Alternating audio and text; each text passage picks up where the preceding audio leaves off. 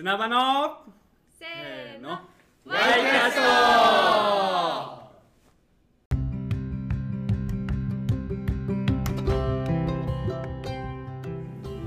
皆さんこんにちは。砂場メンバーのまゆティです。第18回目のゲストは砂場メンバーの白山里代さんです里代さんは今年東京から長野県に移住し会社員としてフルリモートで働いています。今回は里代さんの移住のきっかけと趣味の刺繍とメンタルヘルスについてお話を聞かせてもらいました。皆さんこんにちは、えー、砂場メンバーのまゆティです。第17回のワイキャストは白山里代さんです。えー えっとねさておちゃんと呼んでるんだけど 私たちは、えー、安曇野で去年出会ったんだけれども、えー、里代さんは去年、えーと、東京からあ去年じゃない今年の1月に東京から長野県の松本市に移住してきました。はい。えーとそう東京でずっとフあの仕事をしていて会社員をしていてフルリモートで今長野県で働いていますはい。では自己紹介お願いします。こんにちは。えっ、と今年の4月から砂場のメンバーになりました里代です。よろしくお願いします。よろしくお願いします。はい。砂場には週1ぐらいしか来れてないんですけどもあの皆さんとあのいろいろ話今後できたらななんて思ってます。えっと自己紹介。私は、えー、ずっと東京に住んでまして、えー、もう10年近く東京に住んでてそれでまあ、いろいろきっかけがあって長野に引っ越してきたんですけど仕事はあの旅行関係の仕事なんですけどあのお家からでも仕事ができるってことで、えー、どこからでも働ける環境ありがたい環境にいるので、今は長野に引っ越してリモート環境で働いてます。はい、じゃあそのリモートになってこっちに来れることになったみたいだけど、ん。その長野県に移住した理由っていうのはどういうのか教えてくれますか、はい、えっと、えっとね、まず。そもそもその長野に旅行することが結構ここ数年23年の間で別に絶対長野がいいと思ったわけじゃないんだけどたまたまその友達いろんな友達と旅行する中で長野が目的地に選ばれることが偶然多くて、で、まあ、その他にもいろいろ旅行はしてたんだけどもなんか長野来るたびになんかいい感じだなという思いはこう感じてて。でただでも移住とかなんか、まあ、二拠点生活とかいろいろ最近あるけど、そういう言葉が自分の中で全くリアルじゃなかったんですね。うんうんなんかすごい勇気のあるすごい人たちがやることだみたいに思ってて。でコロナ禍に入って、まあ、コロナ禍に入っててもその、まあ、旅行が関係の会社に働いてるっていうのもあって結構こういろんなところに旅行は行ってたんですけど、えー、とその中で安曇野にあの民泊っていうんですかね、ん。やってる。方がいらっしゃって。でそこの方たちと出会った時にあなんかすごく、うん、移住してる人たちって長野にいっぱいいるんだってことを知ってでそれが2020年のことだったんですけどもで、えー、と去年ですねあのすごくパーソナルなことになっちゃうんですけどすごく体調を崩しまして、でその体調を崩すっていうのもその、まあ、メンタルの部分もそうだしメンタルから来るフィジカルな体調のこう優れなさみたいのがあって。うんうんうんでえー、とどうしようかなと思ってた時にまたその2020年の時にお邪魔してた安曇野のその民泊のお家に行く機会があってでそこでまあとっても調子よくなったんですねその自分が思ってた以上にすごく癒されたというか、まあ、癒されるって言葉だとちょっと浅いかもしれないんですけど、あの少し長めに滞在する機会をいただいてでゆっくりすることができてでその時に初めてその移住ってありかもっていうふうに思ったんですね。はい。でまあ、そこの安曇野にいた時に舞子ちゃんにも出会ってるんですけども、でまあ、自分には全然縁がないだろうなと思ってた移住っていう概念自体がすごくリアルになったのは、まあ、去年の秋頃でした。でまあアパートの更新とかもあって思い切って引っ越してきちゃいました。っていうのがいきさつですね。来てよかった。あ来てもらってよかった。来てもらってよかった。来てもらってよかった。そうだね。うん。うん。えっ、とじゃあ移住してよかったって思った？それはねなんかそのもちろん移住を決めた時はめちゃめちゃ不安でうん。毎日毎日なんかこの判断で、まあ、もちろんその自分の体調が去年全部優れなかったっていうのもああったからなんかもし移住してもっと体調悪くなったらどうしようとか、なんか東京の便利さにも10年以上住んでて慣れちゃってるから、もしその不便なところですごい嫌だなって思ったらどうしようとかなんか住む場所のところで受け入れられなかったらどうしようとかもうすごい、まあ、ネガティブ思考っていうのもあったけど、すごいいっぱい不安なことあって なんか厄年っていうのもあってお祓いとかにも行ったんだけど。でもなんか蓋を開けてみたら全然なんか何あんなに不安がってたんだろうっていうぐらい。うんうん。毎日楽しくてあの、まあ、私がいいな一番こう良かったなって思うところやっぱり自然に近いところかな。なんか一番シンプルな答えになっちゃうけど、うん。なんか窓開けたら山見えるとか、うん。ちょっと自転車走らせればすごい気持ちいいこう見晴らしのいいちょっと丘みたいに登ったらねうん綺麗な緑が見えるとか。うん。うん。そういうシンプルなことだけど東京とはやっぱそこが違うかなって。うん。あとあと人が少ない分、まあ、東京と比べて人が少ない分人との心の距離は近いのかななんて思思ったりしてる、うんなんかその気軽に例えばわかんないけどこう気軽にお店の人とこう話したりとか、へうん、あんまりなんか東京でそういう場面が少なかったっていうか、ーうん。なんかこう初めて会う人とこうたくさん自分の話とかするような環境があんまり東京でなかったから、それはなんかすごい新鮮だなと思っています、まあ、きっとそれは単純にここにいる人たちに少し心の余裕があるんじゃないかなって自分の中では思ってるんだけどあまあ、どうですかね。単純に私が出会う人たちみんな素敵な人たちばっかりっていうのはあるのかもしれないですけど、でもなんか今までこの半年約半年ここで生活してきて感じるのはなんか皆さんすごく生活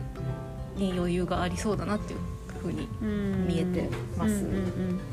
うん。まあ、あと正直松本っていう場所自体がそんな不便じゃなかったっていうのは、うん。それ嬉しい。大事だよねうん、嬉しい発見だったというか、まあねなんか何でもあるし、まあ、外食のバリエーションがちょっと少ないぐらい、車なくてもね生うん、活そうそう私車はないけど全然楽しくうん。不便なくやっていけてるかなと思います、うんうんうんはい、じゃあ移住してきてよかったです。うん、そう移住を進めてくれた人たちに本当に毎日感謝してる。舞子ちゃんも含めて。本当に、うなんかみんな無責任に移住しなよしなよってうん。言ってくんでしょ？言ってきたけどなんか私もすぐ乗せられやすい。なんかおだてられる時に登りやすいタイプだったからそれがなんか良かったのかな？分うん。かんないけど。うん。まあ結果がプラスでは良かった。うん。なんかすごいみんなが実際本当に幸せそうに生きてる様子が伺えたから、うん。うん決断もしやしやすかったのかなと思います、うん。特にねまゆこちゃんとかはすごい楽しそうにしてる姿を見せてくれたから なんか私もあんな風になれるんだったらっていう風に思えたかな、うん。あと一つ聞きたいのが、えー、さとよちゃんは刺繍をうん。趣味でうんやってるのでそのこと、うん。私はそれを見てるのでそのことをちょっとシェアしてもらえたらなと思ってどんな作品をしているのかとかどういうきっかけで刺繍をしているのかって。し刺繍ねうん。刺繍、なんかそもそもそのコロナ禍に入ってからもうすごい私フラストレーションがあって、でなんでフラストレーションこんなあるんだろうって考えた時にやっぱりなんかその今現代インターネットとかのおかげでまあ簡単に映画見れたりとか YouTube 見れたりとか、まあ本とかね漫画とかも携帯一つ読めたりするじゃん。でなんかその簡単にそういうこうコンテンツにアクセスできやすくなったせいでこううん。インプットの方が増えちゃって、自分からアウトプットするそのなんだろう、うん、道がちょっとない、うん。ちょっと見失っちゃった。多分、はいはいはい。うん、私は特にそうだったんだけど、で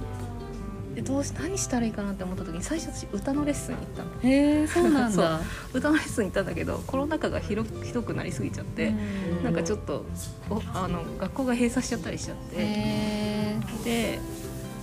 じゃあなんかもうちょっと家で静かにできるもの歌で歌って家で練習できないから、だからなんか前からちょっと手を動かすしことをやってみたいなと思っててでな本当に別にすごい大きいきっかけがあったわけじゃないけどたまたま検索して見つけた刺繍教室いい感じだったからそこにサインアップした。の。うん。うん、でそこのコース1個取ってでなんか結構お裁縫みたいなやつ全然自分で不得意だと思って思い込んでたんだけど、うん。まあ、今でも得意だとは思ってないんだけどでも、まあ、楽しかったね。あとうん。自分のそのクリエイティビティをこう表現できるみたいなをすごい感じて私絵も下手だしなんかそうなの？そう絵も下手なの実は。なんかそういう芸術活動は下手なんだけどでもなんか刺繍だったらまだなんか下手なりに表現しやすかっ自分なりにねでしやすかったのね。ので、まあ、それが始めたきっかけ。でで今はなんかそのこここに引っ越してきて自分から見た自然の景色とか、うんうん山のなんか素敵な様子とか、そういうのを自分のフィルターを通して刺繍に起こして、うん表現してます、うんまあでも今後は何だろう。今趣味程度にやってるけど、うん。今後はもうちょっと上手くなって、うん。まあ、みんなに見てもらえたりとか、うん。まああわよくば買ってもらったりとか、うん、でももうね買ってもらってるしまあ、依頼も、ねそうそうそう一回ねやってもらっちゃって嬉しかった、うんうんあのまだまだスキルを伸ばして もうちょっとこう自信を持って皆さんにお届けできるぐらいまでなりたいなっていうちょっとした野心野心というか、うんはあるんですけども、うんうんなりたいななんて思ってます。うん。うん、いやでもすごい可愛いなんか山の景色えだったりとか。あとね砂場メンバーの、えっ、とみーちゃん。みーちゃんとクレアちゃんのワインの、ね、ポッドキャストの刺繍とかもしててすごく。あそうそう。彼女たちのうんすごく可愛かった。エプロンの刺繍もさせてもらいました。うんうんなんかそういう私そのデザインセンスはまだちょっと微妙だけどもしもうすでにデザインされてるものがあってこれを刺繍に起こしたいみたいなのがあったらぜひ出てほしいな、うん、うん、そうだね。うん。あれば嬉しい。あれば嬉しいですね。あと最後に聞きたいのが、うん。ちょっとあの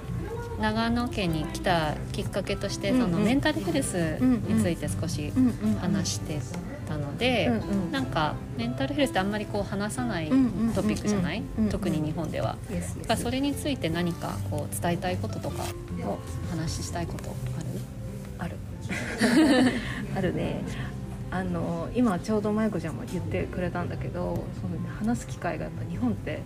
まあ、日本と他の国って比べるのもあれだけど、まあ、ちょっと話しづらいトピック。私の自身でもまだ話しづらいなってちょっと思うことあるけど、でもなんか話してった方がいいなってすごい思ってて、なんでかっていうと人それぞれがその何が辛いとか何が苦しいとかって人それぞれ感じ方全員違って、それってなんかさこうお腹痛い時に耐えられるか耐えられないかってその人によって違ったりするじゃん、うんそれと本当一緒で、でだからなんだろうなんかあの人は耐えてるんだから私も耐えなきゃとかうん。あの人平気そうなんだから私も平気なはずとか、うん。そんなわけない、うんうんうん、人によって耐えられるキャパシティが違うから、でそれ私はもうはっきり言って私はキャパがめちゃ狭い。うんでも私もそれで恥ずかしい恥ずかしいっちゃ恥ずかしいことだけどでもうんそれにそういうふうに生まれてきたのだから仕方がないと思ってるし、それで助けを求めることは不自然なことじゃない。うん。で